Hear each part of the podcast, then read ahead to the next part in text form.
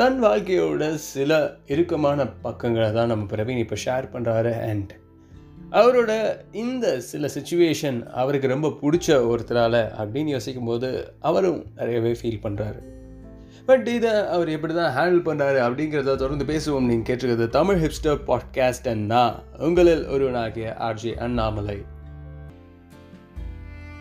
எனக்கும் ஸ்ருத்திக்குமான இந்த ஒரு ஃபார்மல் ரிலேஷன்ஷிப் ஸ்வப்னாவுக்கு பிடிக்கல அப்படிங்கிற போது அதில் நான் என்ன பண்ணுறது எப்படி ரியாக்ட் பண்ணுறது அப்படின்னு எனக்கு தெரில ஏன்னா ஸ்ருதிக்கும் எனக்குமா இருந்தது என்ன மாதிரியான ஒரு ரிலேஷன்ஷிப் நான் அவ்வளோ ஒரே ஆஃபீஸில் வேலை பார்க்குறேன் ஸோ ஜாப் ரிலேட்டடாக நிறையா டெக்ஸ்ட் பண்ணும். பட் ஸ்டில் நான் அவளோட ஸ்கூல் ஃப்ரெண்டுங்கிறதுனால சில ஃபார்மல் மெசேஜஸும் அனுப்பிச்சா அது ஸ்வப்னாக்கு பிடிக்கல.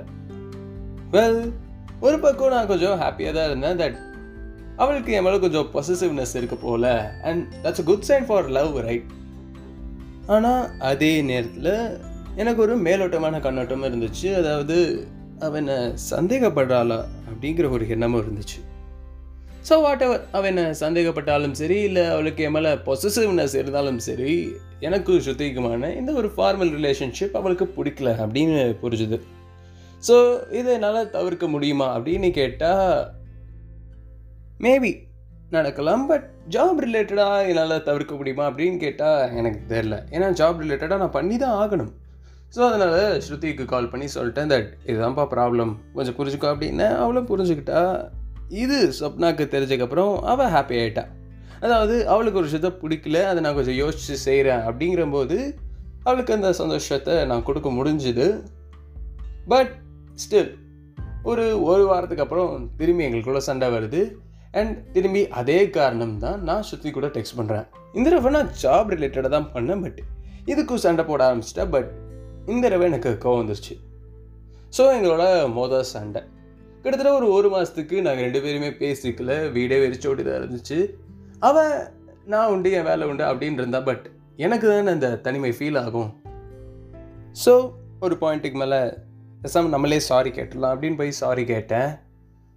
ஒரு ஃபார்மாலிட்டிக்காவது அவள் பரவாயில்ல ஏன் மேலேயும் தப்பு இருக்கா அப்படின்னு சொல்லியிருக்கலாம் பட் அவள் அப்படிலாம் எதுவும் சொல்லலை.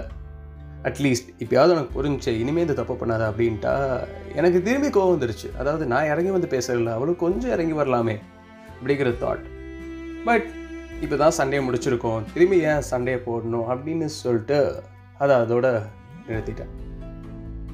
அதுக்கப்புறம் எங்களுக்குள்ள பெருசாக சண்டை வரல பட் அவளோட ரெஸ்ட்ரிக்ஷன்ஸ் கொஞ்சம் கொஞ்சமாக பில்ட் ஆரம்பிச்சிது. இந்த நேரத்தில் எனக்கு என் வாழ்க்கையோட ஒரு முக்கியமான நபர் என்னோட ஃபாதர் அதாவது என்னோட அப்பா. அவர் ஞாபகம் வந்தார். என்னன்னா அப்பாவுக்கும் அம்மாவுக்கும் என்னதான் லவ் மேரேஜ் நடந்தாலும் கூட அப்பா நிறையவே அம்மாவை குறை சொல்லிட்டே இருப்பார். அண்ட் நான் ஒரு அம்மா பிள்ளை. ஸோ என்னால் என் அம்மா விட்டு கொடுக்க முடியாதுல்ல.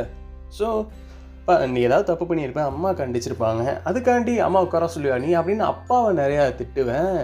பட் இப்போ நான் இருக்க சுச்சுவேஷனில் மேபி அப்பா குட் பி ரைட் அப்படின்னு எனக்கு தோணுது.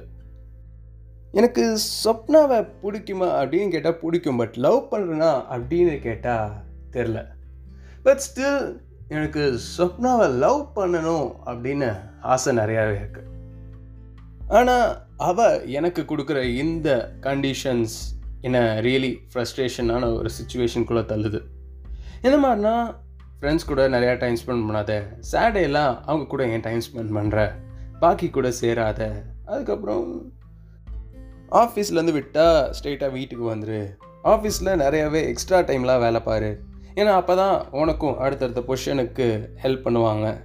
அண்ட் இந்த வீக்கெண்ட்ஸ்லாம் ஏன் கூட ஸ்பெண்ட் பண்ணு? ஏன் கூட டைம் ஸ்பெண்ட் பண்ணும்போது ஏன் எஃபர்ட் போட மாட்டேங்கிற?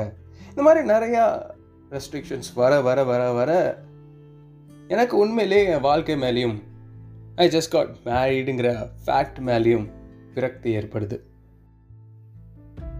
பிரவீனோட வாழ்க்கையில் எனக்கு என்ன சொல்கிறதுன்னு தெரில பட் இதுதான் ஆக்சுவலி வாழ்க்கை. எல்லாருமே யூஸ்வலாக இதை தான் ஃபேஸ் பண்ணுறோம் அண்ட் இதை தான் நம்ம பிரவீனும் ஃபேஸ் பண்ணிகிட்டு இருக்காரு பட் இது இப்படியே போகுங்கிறது கிடையாதுல்ல?